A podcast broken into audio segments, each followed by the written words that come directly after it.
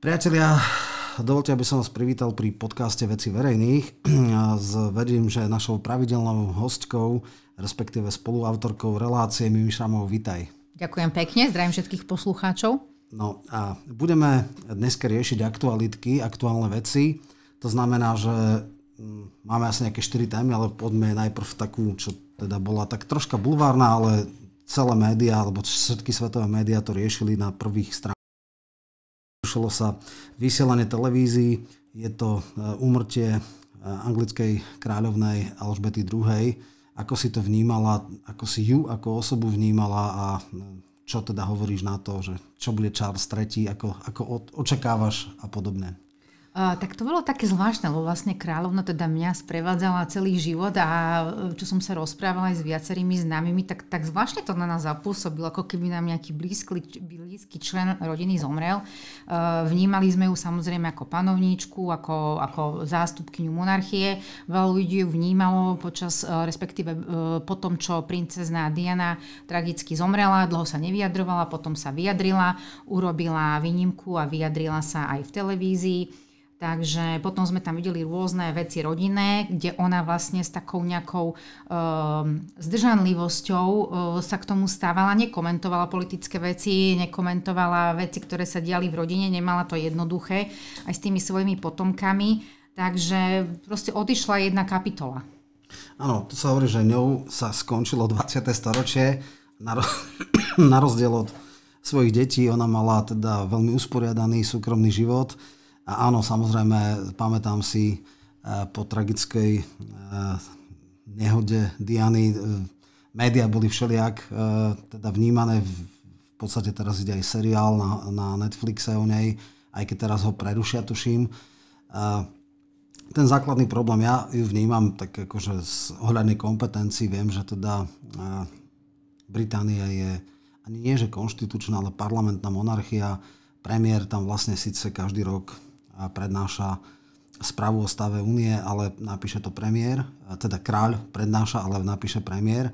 Takže ona vlastne bola vnímaná skôr tak akože žiadne škandály, dôstojnosť. Samozrejme, že Británia je naviazaná na kráľovskú rodinu, je to aj taký turistický artikel a myslím si, že aj keď Britániu rozpočet kráľovskej rodiny stojí veľa, ale keď sa zoberie súvaha, koľko im to prináša, tak je to, je to vlastne pozitívna bilancia.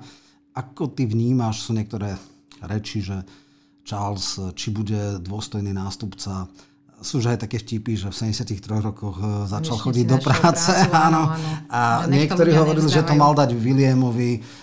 Viac menej môžeme konštatovať, že sedemdesiat rokov už na tróne nebude, to je asi jasné. Ako ty vnímaš, bude schopný nadviazať na teda tradíciu alebo popularitu svojej matky? Tak on sa na tú úlohu veľmi dlho pripravoval. Na jednej strane, na druhej strane vieme, že on veľmi bojuje za vlastne proti klimatickým zmenám a tak ďalej, čiže veľký zástanca Green Policy. Myslím si, že bude schopný na to nadviazať. Otázne je, čo ľudia chcú a či nie sú už trochu unavení z týchto takých starších vecí a či, by, či nemajú záujem mať trochu čerstvého vzduchu. Myslím, že štandardne, tuším, holandská kráľovna v osemdesiatke abdikovala, španielský kráľ cirka po osemdesiatke, alebo on mal ešte nejaké aj kauzy ekonomického charakteru, bol v Dubaji, škandinávske. Je, ja neviem, v rámci katolíckej cirkvi kanonický vek sedemdesiatpäť rokov, tí monarchovia cirka v tej osemdesiatke už abdikujú tým, že sa nejakým spôsobom predlžuje život. A myslí si, že bude až do smrti kráľovať, alebo ja neviem, po osemdesiatke to dá Williamovi, alebo ja si myslím, že tento trend uh, je taký racionálny. Ťažko povedať, ako bude uvažovať, ako určite si to chce skúsiť a či to potom odovzdá Williamovi, uvidíme. Ako William Skate sa tešie veľkej popularite, takže myslím si, že boli by dobrými nástupcami aj po ňom. Áno, tam keď bol nejaký problém, teraz Meghan Markle ju aj vybučali, že teda rozbila rodinu, ale to už sú také bulvárne veci. Dobre, takže v podstate toto je vec, ktorá naozaj zaplňala plné stránky médií. Polovicu správ českých, slovenských bola, bola s konami, teda nemáme nič spoločné s Commonwealthom. Tuším, že Barbados alebo také niečo sa chce zmeniť na republiku, takže jediná teda krajina Commonwealthu, ostatné tuším, že Nový Zéland, neviem, či Kanada, Austrália už prijali Charlesa za, za tohto kráľa. kráľa. Podpora v Škótsku a v Severnom Írsku je nižšia ako v Británii, tam je cez šesťdesiat percent, tam iba štyridsaťpäť percent, ale teda ešte tento prechod asi prejde, no uvidíme. Britániu čakajú turbulentné časy. Viem držať palce, to bolo také symbolické, keď v útorok vlastne kráľovná prijala novú premiérku Liz Trussovú a ešte, ešte mala posledná fotka. Áno, áno. V, tej, v, stála... v tom svetríku, pri áno, tom krve opaličke a vlastne vo štvrtok umrela. Takže mne bola veľmi sympatická kvôli tomu, keď si ju predstavím v tej šatôčke a v range, ako vždycky šoferovala a tým, že mala okolo seba vždycky veľa psov, plemeno Korgi bolo jej obľúbené. Jazdila na koni, takže... Kráľovná matka mala tuším sto jeden, to prešla, tam viem, že jej aj zagratulovala. Uh, jej manžel mal deväťdesiatdeväť, Filip. osem alebo deväť, tuším. Hej. deväťdesiatdeväť sa mi zdá, tesne pred stovkou, takže ako v dlhovekosť tam je, ale stovku nedala. No. Dobre, tak toto je taká milá, uh, alebo nostalgicky milá spomienka a teraz poďme k niečomu oveľa tvrdšiemu. Uh, Tuším, že v útorok na Plus sedmičke vyšiel ano, absolútne týždeň. Škandalózny článok o tom, čo robia Čurilovci, teda Kaľavský bývalý šéf operatívy na úteku v Bosne. Uh, pustili informáciu o veciach, ktoré sme tušili, ale ešte sme si možno nevedeli predstaviť. Uh, ja najprv poviem dvoma takými vecami, ktoré mňa najviac zamrazili. On tam vymenoval sedem ľudí, uh, k v ktorých prípade je dôvodné podozrenie, že ich úmrtie nebolo náhodné, respektíve, že možno im niekto aj pomohol. E, ako vnímaš to, že akože nič? Hej? Keď zomrel Kuciak, tak desaťtisícové, stotisícové davy. Teraz niekto zvnútra povedal, že e, čo sú to za zvery a že, m, povedal, že to nie je náhoda, že jednoducho, hlavne ja som zaregistroval teda tú vdovu Pomykulcovi, že niekto sa jej nabúral a potom ju zastrelil, však to je úplne absurdné, žiadne hlbokové vyšetrovanie, žiadne špeciálne týmy, preboha, v akom štáte to sme, alebo ako to vnímaš ty, lebo ty sa viacej venuješ investigatíve, z týchto spomenutých mien, ktoré ti tak najviac zarezonovali a, a čo prípadne ešte o tom vieš? Mňa zarazilo teda to ohlušujúce ticho, ktoré nastalo po tomto článku, bolo tam teda minulý týždeň, ktorý ako si spomenul. Ja si veľmi cením, že tento týždenník je natoľko odvážny, aj tieto dievčatá, aj keď ich kritizujú a sú pretraktované na rôznych tlačových konferenciách vládnych, sú veľmi odvážne a že vycestovali, urobili tento rozhovor. Verím, alebo myslím si, že je to len časť toho, čo tam odznelo, to, čo bolo napísané, respektíve tie nahrávky trvali štyri mesiace. A celé to obvinenie Čurilovcov sa, trvá, sa týka len pár dní. Keď si spomínal tie záhadné úmrtia, nazvime to teda, že záhadné úmrtia, spomínal si Martina Mikulca, taká čo vec, ktorý u nás sa to, u nás sa to vyšetruje ako samovražda, ale v Čechách sa to vyšetruje ako vražda. A to bolo veľmi zaujímavé. Ja si pamätám, keď sme pokrývali protest sedemnásteho novembra pred parlamentom, tam nás zarazila uh, pani s dcérou, s, uh, s cedulkami, s transparentmi. Uh, tuším, to bolo Čurilovská mafia mi zabila otca, Čurilovská mafia mi zabila muža. Uh, topky najskôr dali, že to si myslí, že to bola vdova po generálovi Lučanskom, potom to opravili na uh, Martina Mikulca. Uh, viem, že ona napísala nejaký testament, ktorý im chcela vyjadriť, že sa jej nepozdáva celá tá záležitosť a tak ďalej a že chcela o tom začať rozprávať. To bolo niekedy v novembri a vlastne na štedrý večer, uh, na štedrý deň, skoro ráno, uh, presne ako si spomínal, prišlo nejaké auto, ona býva niekde na Kolibe alebo hore na Ahoj, neviem, prebúralo jej bránu, uh, zastrelili ju, potom ten človek sa zastrelil. Ako, bolo to veľmi zvláštne, myslím si, že tam boli, písalo sa v tom článku, že tam boli aj deti. Takže e, fakt zvláštne veci aj, aj s bé émom, aj s ostatnými. E, Traja kajúcnici, ktorí zrejme boli tak tlačení do takých vecí, však vydali sme aj o tom knihu, tá Ľudo Števkov napísal. Čiže je to úplne strašné. E, pre mňa je ďalšia veľká otázka, že ďalšia taká silná, silný čas tohto rozhovoru bolo, kedy hovoril, že kedy sa to v ňom zlomilo, lebo on bol sku- spočiatku s nimi a keď teda poslal ho Čurila, že choď a môžeš vystrieľať deti, alebo tak, akože, akože takto vtipkovanie plus Apači. Hej, veľa ľudí mi volalo alebo písalo, že aha, tak už viem, čo sú tí Apači, ktorí teda boli na tlačovkách Smeru. Čiže to je tá uzavretá WhatsAppová skupina, kde sa absolútne perverzne vytešovali zo smrti nejakých ľudí a podobne. Vravila si, že on teda bol agentom inšpekcie. A to, čo sa pustilo zatiaľ, tie prepisy, legálne prepisy, to znamená, alebo odposluchy Santusovej o tom, že jej podpali auto, že ju nákopu a tak ďalej, to je len malý výsek. Oni pravdepodobne nevedia, čo je v tých ďalších štyroch mesiacoch a extrémne sa snažia dostať k spisu. Vieme, že tam bol incident na tom súde, že dokonca Koliková odvolala šéfa súdu, ktorý nechcel im vydať. Tušíš, čo ešte tam môže byť?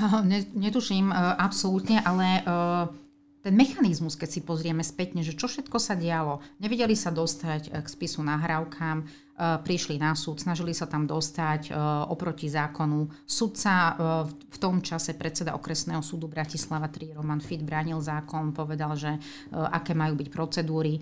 Dodržiaval zákon, napriek tomu namiesto toho, aby ministerka Koliková ho pochválila, vyzdvihla, tak ho odvolala, že vymyslela si nejakú flosku, že sa nedostavil, kedy sa mal.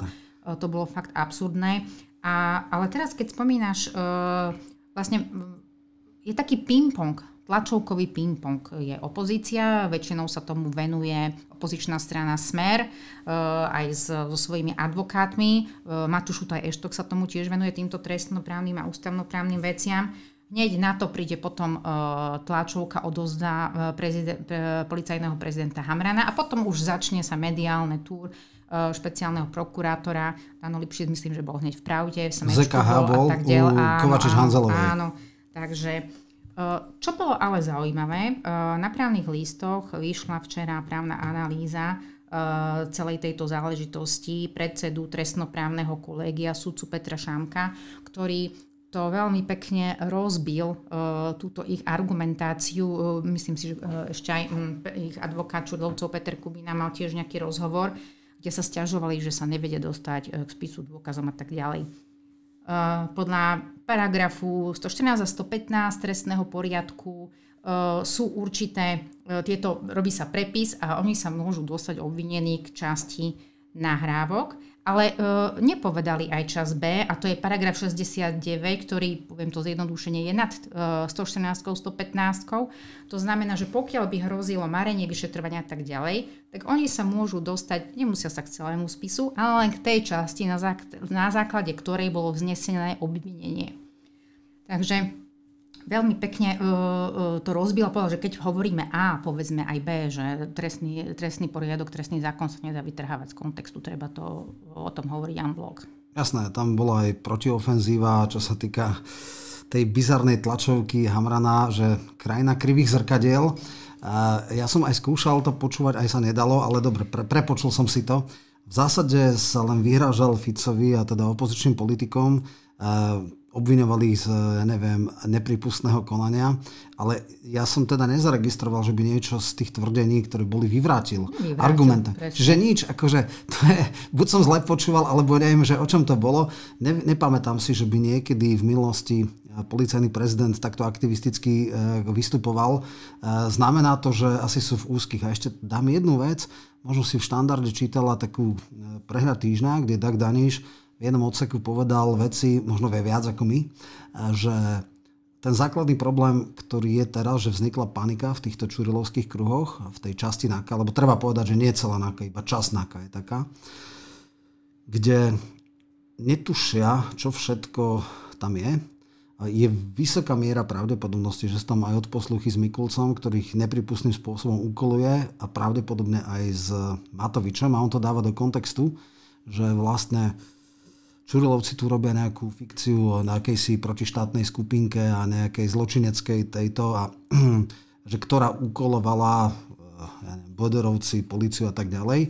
Samozrejme, čo sa dialo, nebolo celkom košer, to je úplne jednoznačné, ale ani zďaleka to nebolo tak, že by Fico akože priamo dával za každú cenu musíte zlikvidovať Smer, alebo teda Smer určite nie, ale akože inú stranu opozičnú, hej, že, že tak, takéto zadania.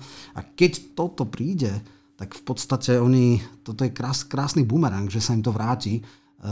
Je to možné, že, že jednoducho v tých odposluchoch je Mikulec, ktorý ukoluje týchto ľudí, alebo nejak z svojho prostredia? Máš podobné informácie ako Dag Daniš, ktorý to jasne naznačil? Nemám ja žiadne informácie, len z open sources vychádzam, ale však o tých nahrávkach Mikulca sme vedeli ešte dávno, keď vlastne Imrece tvrdil jedno, potom už tvrdil iné. Ale e, dve veci ešte chcem povedať. Čo mňa zarazilo v tom rozhovore e, Kaľavského pre plus sedmičku bola informácia, že bol u premiéra Hegera, myslím, že tak, bol od dvadsiateho E, bol tam Kaňka, šéf Typosu. Teda neviem teda, či bol, bol vtedy Heger premiér, či bol minister financií. Proste bol u Hegera. Áno, bol u Hegera. Bol u Hegera s Kaňkom. Uh, ale bol, lebo, lebo on bol od prvého apríla, to je tá hlavná bláznov, hej, hej, takže apríl, to už bol, hej, to už bol premiér. Fajn, mm. tak to sedí. Na druhý deň ho zobrali kukláči, čiže nevieme, čo sa tam udialo. Predpokladám, že uh, to bude predmetom uh, nejakých vypočutí, ak sa udeje Telemos, to by bolo veľmi zaujímavé, lebo vlastne to môže pohltiť celú vládu. To je jedna vec. Druhá vec, keď hovoríš o tom bumerangu, uh, Uh, obhajca, Kubina, uh, obhajca Čurilovcov Kubina alebo Čurilovci sa sťažujú, že nemôžu nahliadnúť a tak do spisu, ale uh, súdca Šámko to veľmi pekne hovorí v tej analýze. Pamätáme si na kauzu Búrka, kedy súdcovia počas desiatich mesiacov neboli schopní sa dostať neviem, k spisu, dôkazom a tak ďalej. A uh, tá výpoveď bola založená, respektíve to obvinenie bolo založené vyslovene na výpovedi jedného kajúcnika a to bol súdca Sklenka. Takže vlastne Jasné. To je bumerang. No možno, keď už hovoríme o týchto veciach, tuším, že v piatok, minulý týždeň, alebo tak nejak bola oslobodená sudkyňa Kyselová, ktorá v podstate všetky obvinenia stali a padali na jednom jedinom Sudca svedectve sudcu Polku, ktorý potom to zmenil. Čiže to, to je nejaký taký precedens, že ak je e, naozaj všetko obvinenie na jednom svedectve jedného kajúcníka, tak to jednoducho nemá šancu. Ani nejak nevrešťali médiá, že mafia vyhrala, alebo tak, lebo to bol asi e, procesne neúnosné, aby ju mohli za toto odsúdiť. A vlastne toto je ale model a spôsob, akým pracujú Čurilovci. Tam sa hovorilo o lámaných charakterov, tam sa hovorilo o tých veciach, že ja neviem, s tými listami, že zadržiavajú listy, dávajú naopak nejaké hejterské listy, že keď si zoberieme, ja neviem, Lučanského, nesmel mať fotku dcery, nesmel zavolať manželke, čo sa mu stalo, keď mal ten úraz okom, hej, ako údajne pri cvičení. Aj Tiborovi Gašparovi odopierali korespondenciu. A potom dávali iné veci, čiže Martin Rýbar mal to listy. Áno, vrcholný sadizmus, Krivočenko, nepodanie teda zdravotnej pomoci, respektíve tam sa dokázalo, že bolo viac ventilácií a jeho normálne to bola ako, nebni to ďaleko od toho, že justičná vražda. Všetko prechádza. Je úplne absurdné, že Koliková to v podstate prežila bez straty kytičky, čiže to asi v normálnom štáte sa jednoducho nedá. Čiže tieto metódy a nič, akože ľudia, ale vráťme sa ešte k jednej veci, lebo ja som to potom vlastne do takej ankety dal, že, že e, toto všetko prešlo bez e, nejakých e, problémov a keď bol teda Lipšic u Kovačič-Hanzelovej, tak strašne sa sťažoval na Žilinku a teda bolo jasné, že sa veľmi nemajú radi a že stále ešte generálna prokurátora neuzavrela Lučanského tragédiu. Že stále tam je niečo, že teda takéto veci najneskôr do roka sa dávajú. Tušíš, že v čom je problém, že nie a nie uzavrieť uh, tento, tento, túto kauzu? Celá tá kauza, vieme, že to bolo celé zvláštne, prazvláštne, aj tá komisia, ktorú zložila Koliková, nekredibilné, čiže ako ja si myslím, čím uh, dlhšie bude trvať vyšetrovanie a zháňanie dôkazov, teraz sme videli video, tuším, Luboš Blaha mal, bol na výjazde na východnom. Že v Prešove dostal nejakú informáciu, nepovedal čo, ale že zásadné informácie. Asi, ja tomu verím, že tie informácie existujú a že postupne sa to bude vynárať. No, v tejto súvislosti ja zase som uh, plno takých dopytov a do, dotazov, alebo teda od, otázok dostal, že po tom, čo vyšiel, po tom, čo vyšiel tento, tento uh, rozhovor, že prečo teda Žilinka nekoná, že však teda mal okamžite nejakým spôsobom zareagovať a to sú úplne že zásadné veci, prečo ja neviem, sa neobnoví e, vyšetrovanie. Treba povedať, že Čurilovci, ktorí sú stále trestne stíhaní alebo vyšetrovaní, boli povýšení na hodnosť plukovníka a tak, čo je úplne absurdné, ale dobre, to je dnešná realita. E,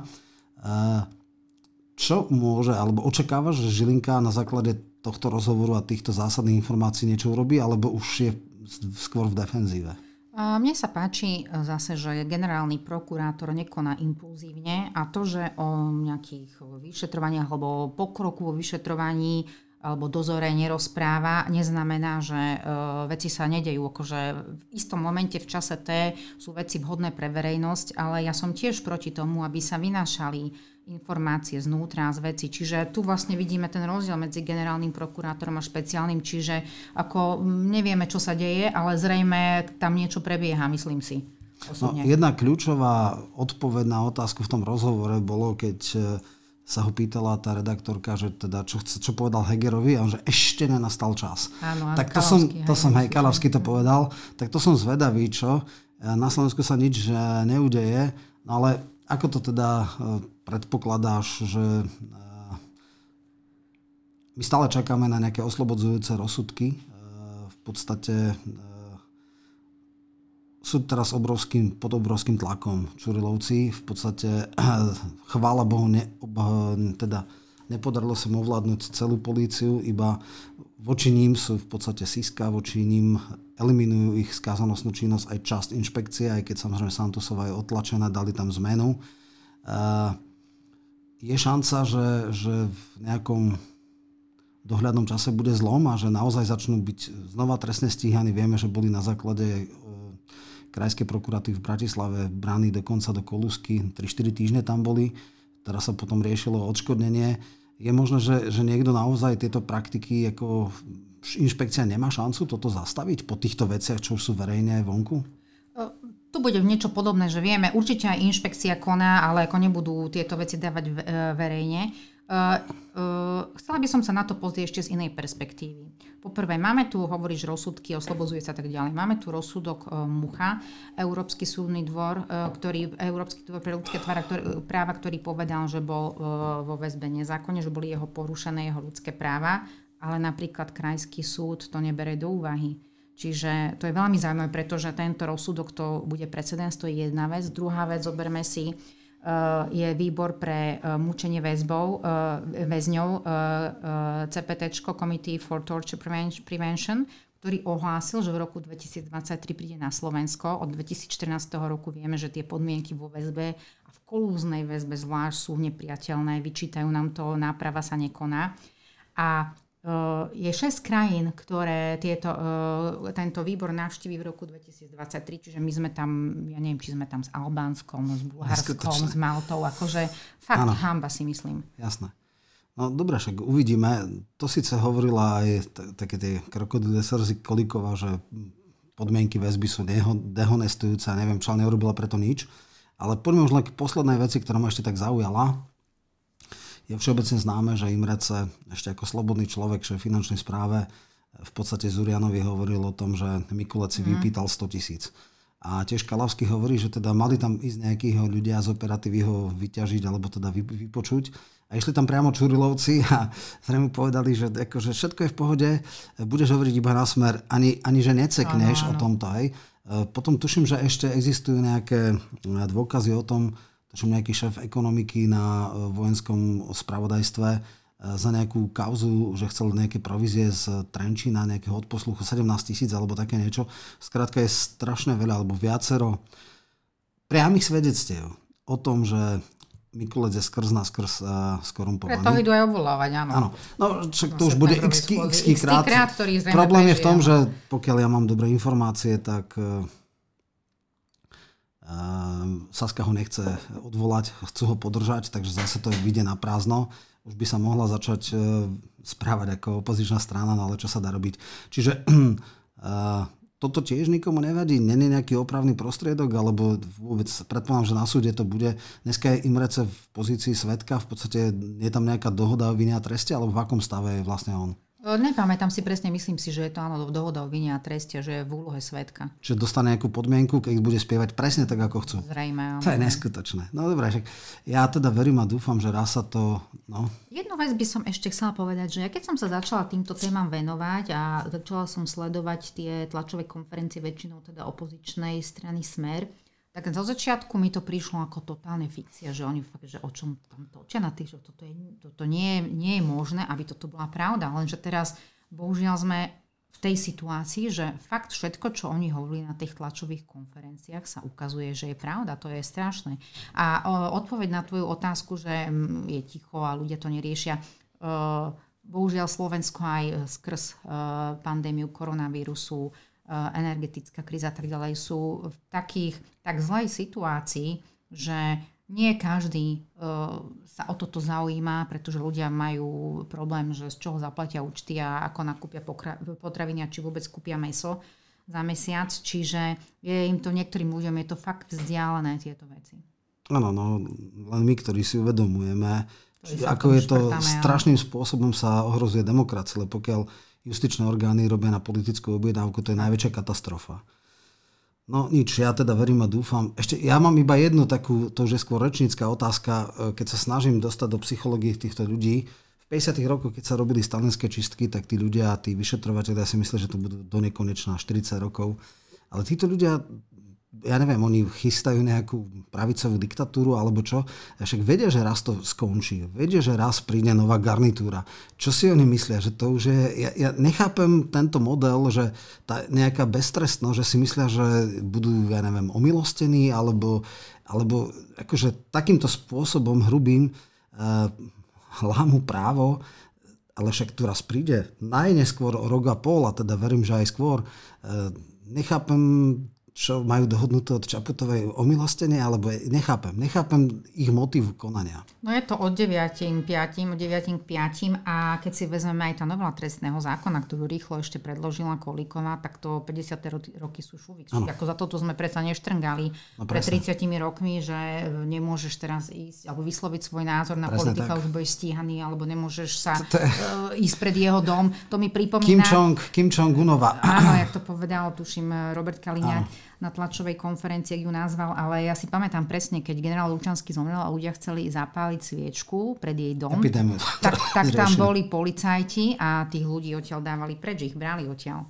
No, je, je šialené, že ako naozaj nevzniklo niečo podobné ako pri Kuciakovi, ale však dobre, možno, že ľudia postupne pochopia.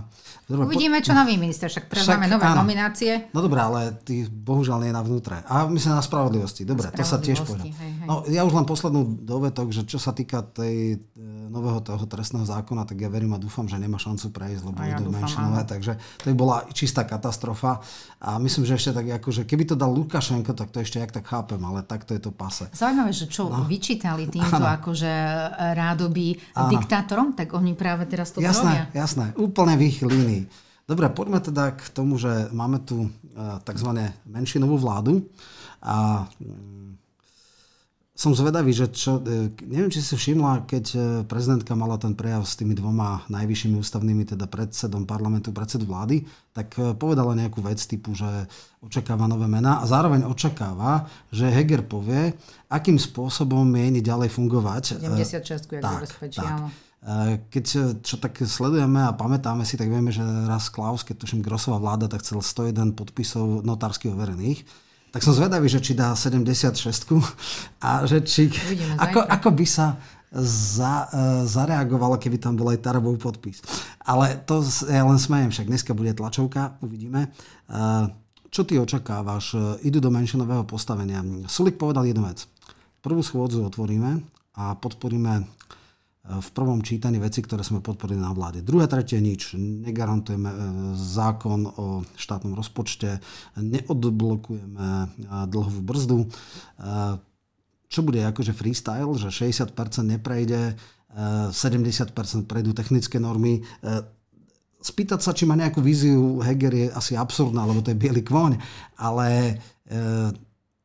naozaj sa nenájde ani zo pár príčetných ľudí v tej opozícii, či v koalícii, lebo ako ja, ja nechápem akože celkom, ako to ty čítaš?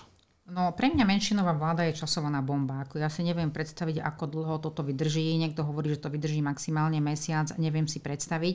Uh, takisto uh, vrátim sa k tým trom novým novináciám. Uh, stavili teda na odborníkov, sú to ľudia, ktorí aktuálne nie sú v štátnej správe, sú od fachu, nazvime to tak.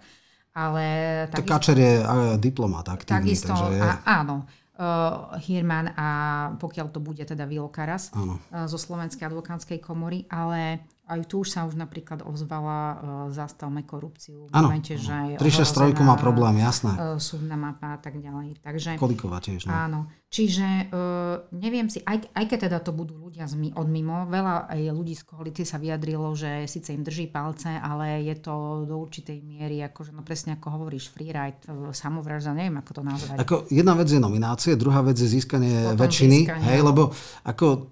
Áno, toto je technická záležitosť, výmena vlády, rekonštrukcia vlády. To nie je vôbec ani že pád vlády, ani nová vláda. Čítal som takú vtipnú, ale veľmi presnú komentár, že vlastne Matovič teraz hovorí, že on je vlastne teda proti Čaputovej progresívcom, on je teda konzervatívne, neviem čo všetko, a dal si brutálnych progresivistov do vlády, že sama Čaputová by lepších nevydala, čiže Hirman, to je totálny akože na Ukrajinu.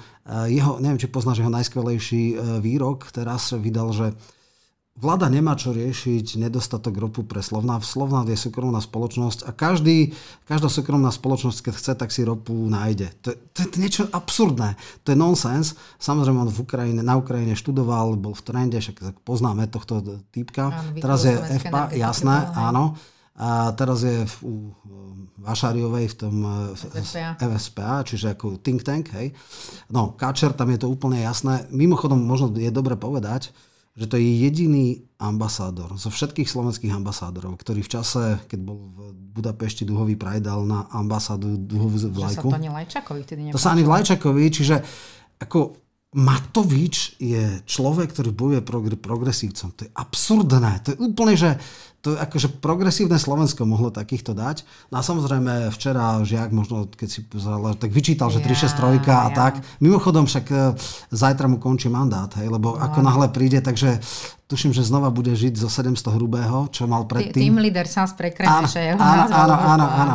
No úplne absurdné. Mne sa páčilo, keď hovoríš o tom žiakovi včera, on povedal jednu vec, že Uh, hovorí, hovorím, však my, my sme už opozícia, koalícia nerieši problémy, oni sú tu od toho proste úplne alibistickej, krásne ukázal, že ako oni rozmýšľajú.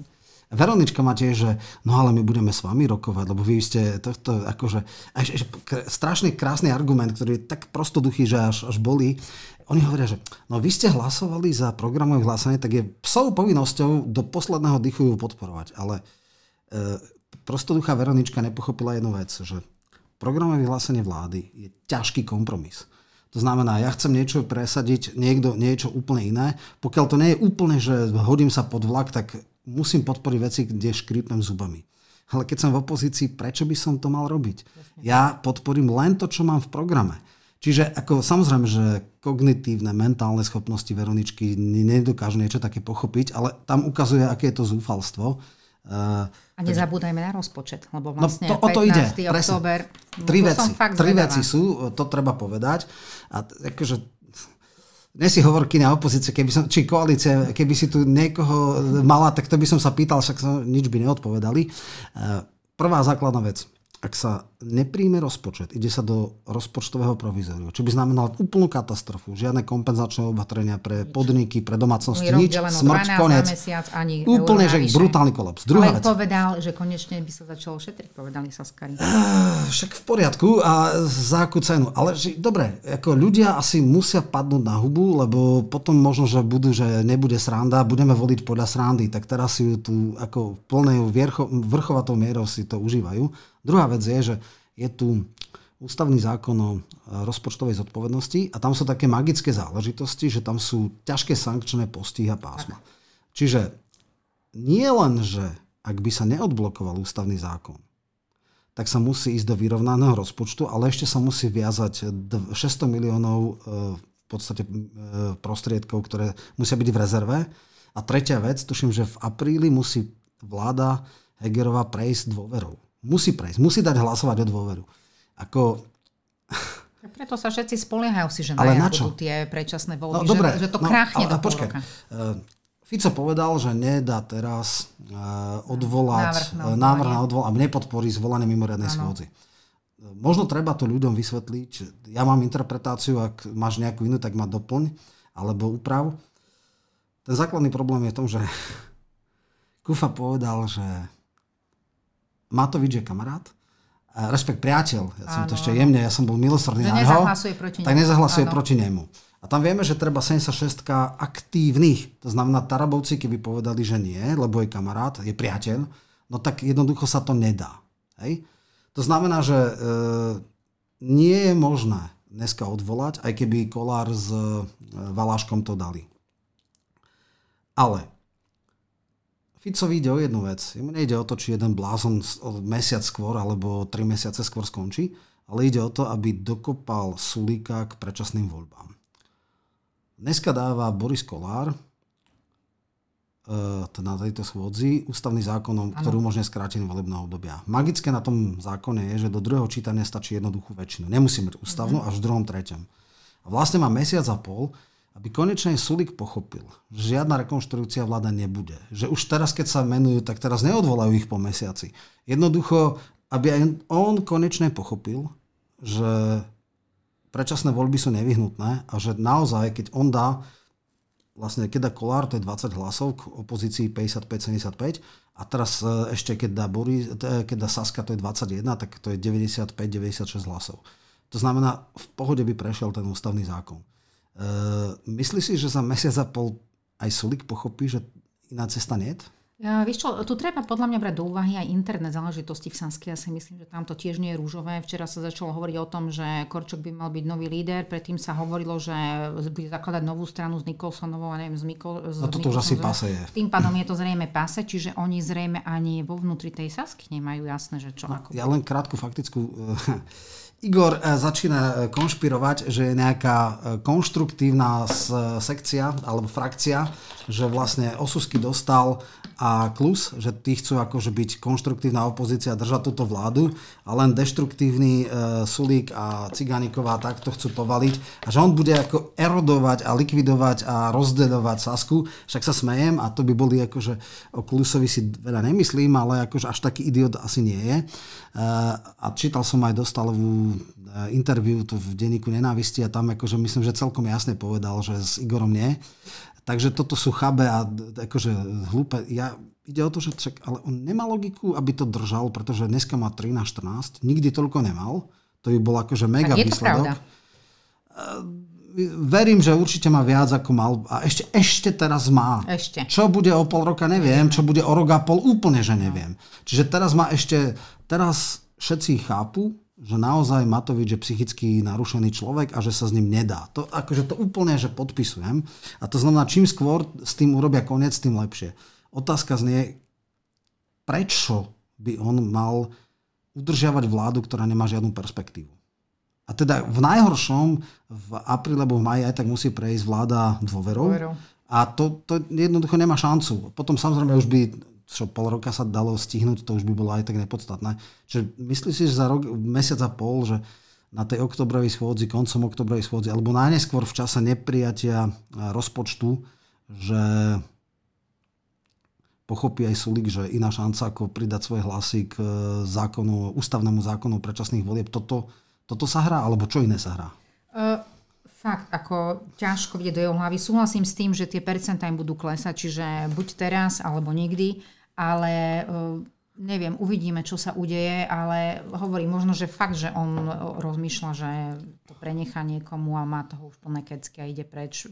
Dal tu, asi si v denníku N videla tu ten rozhovor, čo mal, tuším, že s Todovou, tak hovoril, že áno, že na dôchodku, že chce byť ešte ministrom. Ale povedal, že chce byť ešte aktívny desať áno, rokov. Áno, áno, ešte, ešte desať a povedal aj, že na premiéra sa necíti, na to zrejme ťahá tohto. Ja si myslím, že... Koho ťahá koho? No Korčoka. Ja jeho. Korčoka, pravde. On aj tak ako naznačil, aj povedal, že mu dá všetko a všet, hej, akože es em esku tam dal, išiel si zavolať. Akože vtip, dobre. Takto dneska sú ako debatky. Chápe to, to podľa mňa svedčuje jednej, že chudierka Nikolsonová skončila. Môže sa kolenačkovať do progresívcov, ale tam ju dosť ťažko nechcú. Zurinda s Miklošom v čase, kedy sú prepisy, audiozáznam gorily, boli by úplne šialenci a strata absolútnej súdnosti, keby do toho išli a, a tým sa to vyprázdnilo. Ja, asi aj Korčok pochopil, že ak ide do politiky, tak ako volebný líder, tomu asi dá a, a dokonca kandidát na premiéra, ktorý nebude asi, ale tak dobre. No, mne sa páčilo dnes to vyhlásenie Gimešiho voči Káčerovi, že teda dúfam, že bude zastupovať zahraničnú politiku ano. Ako v nejakom zmysle širokospektrálnom, že chcel by od neho nejakú garanciu. Tak to je vtipné. No. To je jedna vec. A druhá vec, mne ti bolo divné, že ten Korčok sa začal v poslednej dobe, ako viac mal také nejaké že politické vyjadrenia ako k zahraničnej politike, k smerovaniu.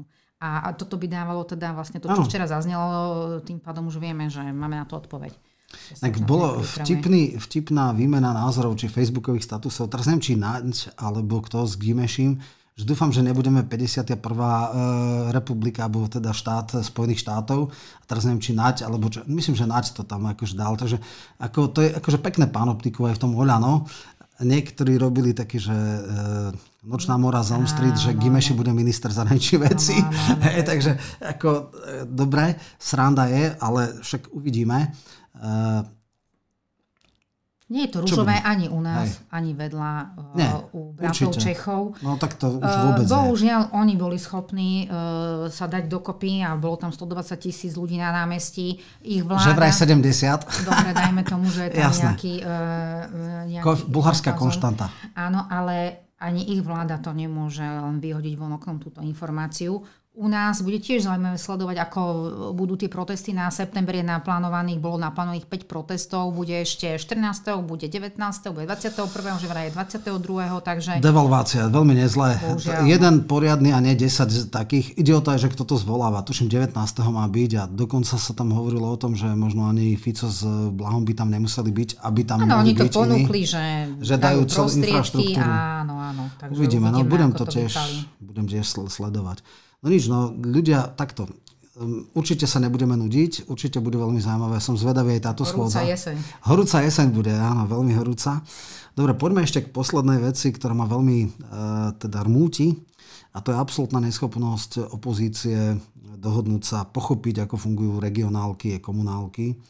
A ide proti sebe rozbitá jednokolová voľba, znamená, že reparát nebude. E, vyzerá to na katastrofu s výnimkou Trenčanského kraja, kde za Baškom je aj Hlas, aj Smer, dokonca aj Romana Tabak.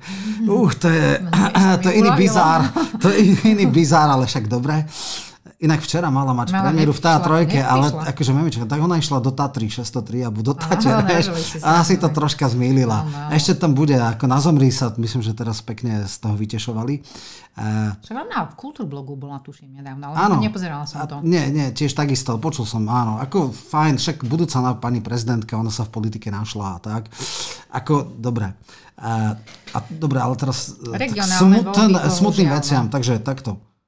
Zase trieštenie. Prešov a Trenčín sú jediné kraje, kde sa zhodla opozícia. Takže napriek katastrofálnemu výkonu vládnutia je celkom možné, že komunálky budú debakel opozície. Nie sú schopní tie krajské ako vedenia strán ako pochopiť takú základnú vec, že čo to je jednokolová voľba a že aký je spôsob, že sa musia dohodnúť, že však majú Krajského, krajské mesto, tak vy dáte primátora, my dáme župana a sa dohodneme a ideme do koalícií. Ako... Strašne, možno ty poznáš, máš bližšie informácie o krajských štruktúrách, že ako ego, neschopnosť pochopiť, v čom, v čom... Ja, ako, som, a ja, ja čo som ale počula, tak uh, aj keď sa dohodnú na úrovni okresov alebo krajov, uh, neplatí to o nejakú dobu, pretože uh, príde vedenie a je to úplne ináč a opakovanie... Počká, vedenie krajské? Alebo aké vedenie? Vedenie strany, uh, národné vedenie strany. Uh, a je to úplne celé ináč, že nemajú nejakú autonómiu v rozhodovaní. Tieto okresné krajské štruktúry niekoľkokrát aj krajské, Úri, krajské sú podstatné. Úrikovci to hovorili niekoľkokrát aj na uh, uh, v Kultúrblogu, myslím si, že to bol Milan Uhrík aj Milan Mazurek. To isté zopakovali, že mali dohody, snažili sa, ale bohužiaľ no ja, potom... Zase mám informácie z krajskej úrovne a tam hovorí, že rok sa napríklad Smeráci a uh, hlasistí chceli dohodnúť, že vydáte primátora krajského mesta, my dáme župana. A nepodarilo sa na poslednú chvíľu. Hlas tam dáva úplne, že marginálnych kandidátov, e, úplný bizár je Banská Bystrica, no, e, kde Luntera, áno, že Polóni ide proti. Zvedáva. To som veľmi, a dokonca aj v meste je to tak, kontumačne dá Smer v podstate Bratislavu a Košice, myslím, primátorov, na županov dobre dali. Samozrejme, že ticho podporí Hlas Drobu, čo teda Mašgut sa veľmi snaží, ale asi ako na prázdno, však v poriadku, ako Bratislava veľmi ťažký kraj, tak, ale aspoň sa pokúsili o niečo. Uh, takže, takže vyzerá to asi dosť biedne. No. No aj v tej Nitre, uh, Belica najskôr, a... Belica najskôr nemal kandidovať a viem, potom na poslednú viem, chvíľu kandidoval. Ja, ja som, uvidíme, ja som teda... s dvoma uh, kandidátmi hovoril a stretím ešte budem a dal som verejnú výzvu, nech ten, čo je prvý áno, na čiare. Počula som, áno, hej, hej. A koalícia pravicová dala desať koalíciu. Oni sa boli, Daniel Balko a títo akože zo Sasky a pochopili, nebudeme riešiť svoje ego, uh, odstúpili v prospech nejakej krajskej poslankyne a akože správali sa racionálne. Koľko ešte musí dostať akože, po hube opozícia, aby to pochopila? Ja už fakt nechápem. No ty hovoríš, že debakel. Pozrieme sa na to ale zo širšieho hľadiska. Ako, uh, za mňa, poprvé, som veľmi rada, že veľmi veľa ľudí uh, prestalo, si uvedomilo, že nedá sa len kritizovať z gauča a od počítača a sú kandidáti, nezávislí kandidáti, uh, proste na primátorov, na starostov, na poslancov mestských, uh, do VÚCčky a tak ďalej. To sa mi páči, to je fajn. Druhá vec, uh, uh, ja si tiež myslím, tak ako ty, že tie komunálne voľby netreba podceňovať a bude to trošku smerodajné aj pre parlamentné voľby, že ak, aké sú tie nálady obyvateľstva. Ale ja si myslím, že uh, ľudia sú tak naštvaní aj na uh, tieto regionálne štruktúry súčasnej koalície, že neexistujú. Aj keď sa nedohodli, ja si stále myslím a dúfam, že nejakým spôsobom to prehrmí a že uh, tá koalícia to nedá v tých krajoch. No, môžeme si ísť, v Bratislave nemôže nedať, lebo no, ako pri všetkej tejto, dobré, môžeme si úplne tak enumeratívne prejsť Trnavu. Tak Vyskupič tam je, Zdenko Čambal išiel zároveň aj na primátora. Tým jasne dá najavo, že neverí sám tomu, že by mohol dať. Aj, aj. Ak by totiž vyhral v oboch, tak musia byť znova doplňovačky a znova ľudia by boli bez toho jednoducho. Úplne, že povinná jazda a s jasným svedectvom, ja tomu neverím, že by som to mohol dať. Čo sa týka Nitry, po dvadsiatich rokoch stále sú tam dvaja kandidáti. Chvála Bohu, Kerry sa stiahol a dokonca teda Smer toto. Som zvedavý, či by boli... Áno, som zvedavý, ukázal, že nejde mu o ego, ale že o vec, ale stále to nemusí stačiť. A tá, tam je otázka, či dokážu sa Belica s Becíkom dohodnúť, že desať dní pred uzávierkou sa jeden stiahne. Ale myslí si, že napríklad Majersky dobre nie je v koalícii, že má šancu v Prešovskom kraji? Bolo by oveľa lepšie, keby v rámci extrémnej zákernosti postavil Matovič Šípoša. Nie, že by mal šancu, ale rozdiel by hlási. Teraz v podstate majerskí ľudia sú zvyknutí, má jedno volebné obdobie, je to síce taký príšpatý, ale nemá nejaké zásadné kauzy, je tvrdo promovaný, má dvadsať strán za sebou a áno, chvála Bohu, Mišo Kaliňák je kompetentný, známy, všetko možné, nikto nemôže povedať, že by ne, nebol ale ešte v, teda v komunálnej politike, bol iba ako hovorca, rozumie sa do toho, ale sám nemal výkon funkcie a ako... Tam by som povedal, že tá šanca je možná, ale rozhodne nie je istá. Miňo Mazurek má šancu? Miňo Mazurek má šancu robiť relatívne slušný výsledok v zmysle, že možno aj väčší ako má Republika, ale určite nie také, že by to vyhral. Akože to zase pri tých ostatných mimochodom Republika dala aj, aj Lesona sa dala v všetkých krajoch. Akože mizika, dý džej a mizika, úplne, že ah, strašné. Ale dobre, dali, OK, rozbijajú strany, teda hlasy. hlasy. Uh, niekedy vieme, že Rašimu pár sto hlasov, a to ešte je otázka, či to nebolo sfalšované, ale to už nehajme tak. Naozaj pri jednokolovej voľbe stačí pár hlasov, takže dobre. Urobili, čo sa dalo, aby potopili opozíciu, fajn, na večnú pamäť. Takže, a čo hovoríš čo? Na, na kandidátov na primátora Bratislavy? Tak je kartel medzi, teda dohoda medzi Župou a Valom. Valo je stále zatiaľ favorit, ale Kusy je reálny teda kandidát. Dolinkovu stiahli, lebo si uvedomili, že teda dvojinterpretácia. Jedna, že padne vláda, potrebujeme ministerku zdravotníctva. Druhá, že asi ten hlas by to v tej blave nedal. Som zvedal, ako Denisáková v Ružinove. Chytí sa alebo nie, že billboardy tam máš, ak to už je jasné. Dúfam, že prejde. A dnes uh, Nova dala nejakého kandidáta na v koalícii s ďalšími stranami na primátora Bratislavy. Mali pred dvomi hodinami tlačovku. To viem, ale to už dávnejšie, bol tam Línek, čo je... Línek, Línek, presne. No, no, a to je nič, to je akože ó ká es a Oľano aj tam dali, aj to je o Auprichovej, v podstate to je úplne, že smiešne, niečo ako Velič, akože, mm. aby, že sa nepo... A, úplne povinná jazda, bude trapné, bude smiešné, akože nič. Uh, Samozrejme, tým, že máš good kandiduje, mám koho voliť na župana, inak by som asi to vypustil.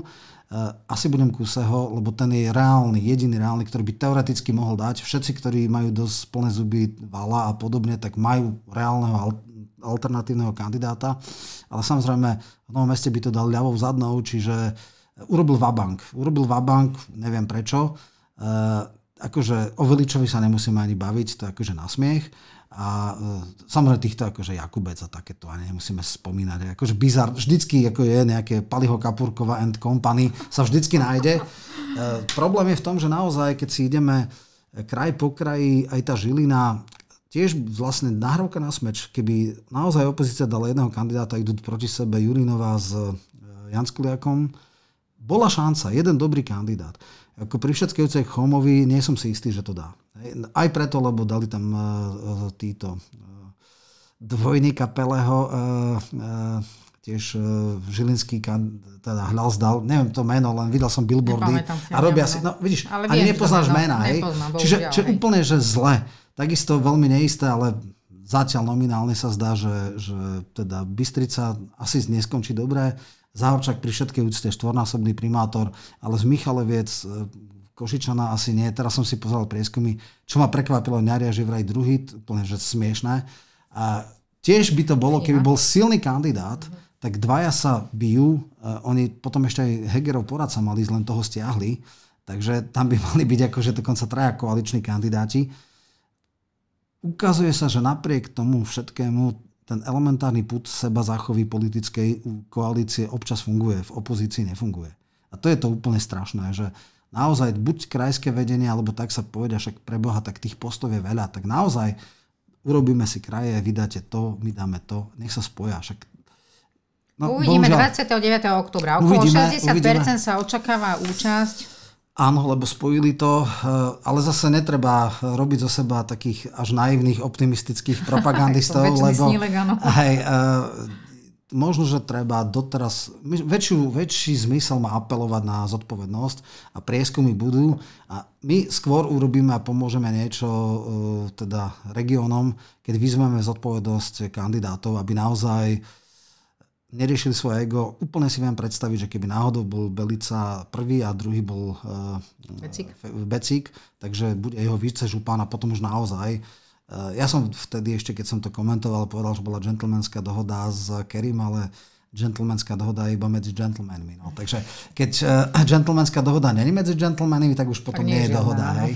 No. Dobre, uvidíme. Som veľmi rád. Myslím, že toto bude celkom zaujímavé pre poslucháčov a dúfam, že teda uvidíme, možno na pravidelnej báze. Či sa ešte dobré. Stretneme. Nie, ja som, som presvedčený, že úplne v pohode. Veľmi pekne ti ďakujem za túto debatku. Verím, že obohatila nielen mňa, ale aj poslucháčov. No a možno takto o mesiac do počutia. Ďakujem aj ja, do počutia. Teším sa.